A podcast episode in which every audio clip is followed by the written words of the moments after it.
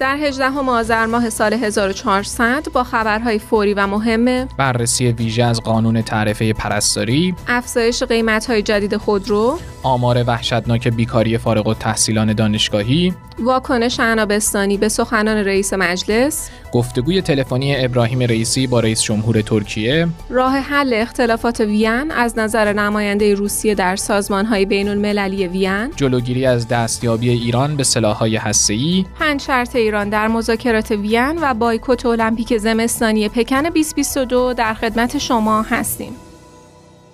من فاطمه سادات رکابی به همراه همکارم جناب آقای محمد رضا دانایی. یه سلام ویژه عرض می کنیم خدمت شما پادیایی های عزیز. سلامی که با عطر دلانگیز هوای پاییز و قدم زدن روی برگ های نارنجی رنگ این فصل همراه شماست. بله امیدوارم حالا احوال همگی عالی باشه انشالله. خانم رکابی من پیشا پیش تولد حضرت زینب سلام الله علیها و روز پرستار رو هم خدمت همگی تبریک عرض می کنم خیلی ممنونیم آقای دانایی. اگه موافق باشین به مناسبت همین سال روز تولد حضرت زینب سلام الله علیها که اشاره کردین یه بررسی داشته باشیم از گزارش روزنامه خراسان با تیتر نگرانی از اجرای نمایشی قانون تعرفه پرستاری. خیلی هم عالی. بفرمایید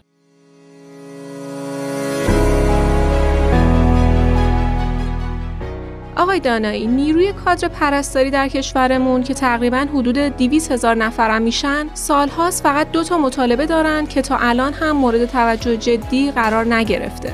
فکر می‌کنم مهمترینش قانون تعرفه گذاری که سال 86 مصوب شده و اجراش هم تحول مهمی برای پرستارانه. درسته. دومین مطالبه پرستاران هم استاندارد شدن سرانه پرستار نسبت به تختهای بیمارستانیه. رهبر انقلاب هم سال گذشته در سخنرانیشون به مناسبت روز پرستار با اشاره به این مطالبات فرمودن که یکی از کارهای لازم الاجرا که به بنده گزارش دادن اجرای قانون تعرفه گذاری خدمات پرستاریه که این قانون مدتها قبل تصویب شده و اونطور که برای من گفته میشه این قانون به سود پرستارهاست و برای اونها مفیده ولی اجرا نشده و بایستی اجرا بشه. حالا ششم مرداد ماه سال 1400 در جلسه ماقبل آخر دولت دوازدهم معاون اول رئیس جمهور آیین نامه اجرایی قانون تعرفه گذاری خدمات پرستاری رو ابلاغ کرد. اتفاقا عباس عبادی معاون پرستاری وزارت بهداشت اعلام کرده که طی دو ماه اخیر سه جلسه مشترک با مجلس و سازمان برنامه و بودجه در رابطه با مشخص شدن محل تأمین منابع مالی اجرای قانون تعرفه گذاری داشتیم که خب همچنان یه سری اختلاف نظرها وجود داره. اما همه چیز شفاف و امیدوارم در جلسه هفته آینده به توافق نهایی برسیم. عبادی در رابطه با نگرانی پرستاران از سوری بودن اجرای این قانون هم تاکید کرد که بخشی از مزیت اجرایی شدن این قانون مادیه. و ممکنه این افزایش در ابتدا خیلی زیاد هم نباشه. ولی کارانه پرستاران عزیز که البته میزان قابل توجهی هم نیست و از این بابت شرمندهشون هستیم دو تا سه برابر میشه و به مرور هم افزایش پیدا می‌کنه. ولی خب خانم رکابی مزیت مهم اجرایی شدن این قانون ایجاد استقلال و هویت شغلی برای پرستارانه که از این به بعد خدماتشون به نام بقیه اعضای کادر درمان نوشته نمیشه. تازه حقوقشون هم دیگه از بقیه بخشای وزارتخونه پیگیری نمیشه. بله حالا بر اساس گفته های عبادی طبق استاندارد باید برای هر تخت بیمارستانی دو پرستار داشته باشیم که آمار فعلی اینطوری نیست. و این نشون دهنده اینه که ما با عقب موندگی هایی در سرانه پرستار مواجهیم. البته این مشکل تو بقیه بخشای نظام سلامت هم وجود داره که باید برای جبرانش برنامه ریزی بشه. درسته ولی فعلا عبادی با دعوت پرستاران به صبوری تاکید کرده که روزهای خوب در رابطه با اجرای مطالبات پرستاران محترم در راهه. که خب ما هم در پادکست خبری پادیو با همین امیدواری میریم سراغ خبر بعدی. سید رضا فاطمی امین وزیر سمت نسبت به افزایش قیمت‌های جدید خودرو گفت صنعت خودرو در وضعیت مطلوبی به لحاظ بدهی‌ها و زیان انباشته قرار نداره ولی دستور ماه قبل رئیس جمهور برای لغو افزایش قیمت خودرو به این دلیل بود که ایشون تاکید داشتن که قیمت ها باید اصولی باشه به همین خاطر در این زمینه بررسی‌های دقیقی انجام شد. برای همین افزایش قیمت خارج از ضوابط رو رد کردیم.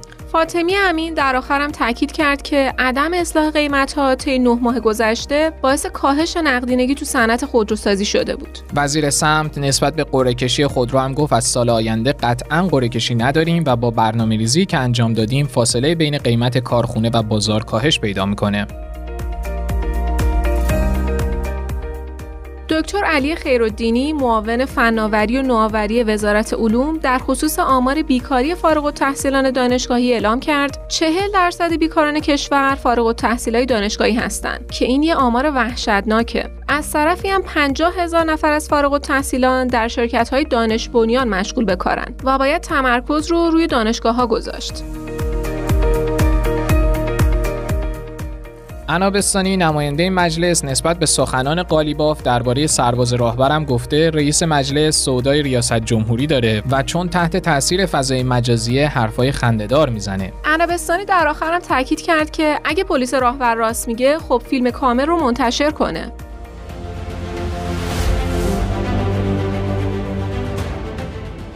وقتش رسیده که بریم سراغ خبرهای داغ و جنجالی از خاورمیانه. ابراهیم رئیسی و اردوغان رئیس جمهور ترکیه در گفتگوی تلفنی بر همکاری مشترک و جدی در حوزه اقتصادی و مبارزه با تروریسم تاکید کردند. در این گفتگو رئیس جمهور ترکیه ضمن تاکید بر برگزاری نشست‌های مشترک همکاری بین تهران و آنکارا اعلام کرد که در سفر آیندن به تهران روابط دو کشور وارد فصل جدیدی از توسعه میشه.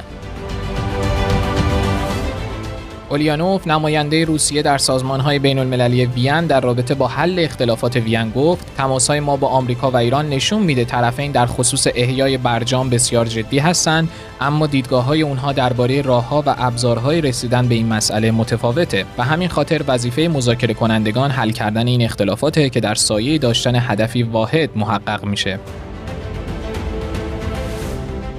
لیز تراس وزیر خارجه انگلیس در خصوص جلوگیری از دستیابی ایران به سلاح‌های هسته‌ای تاکید کرد که این مذاکرات روز پنجشنبه 18 آذر ماه در وین یعنی امروز آخرین شانس ایران برای پیوستن به برجامه. ما هم برای همکاری با همپیمان هامون برای ممانعت از دستیابی ایران به سلاح‌های هسته‌ای بسیار مصمم هستیم.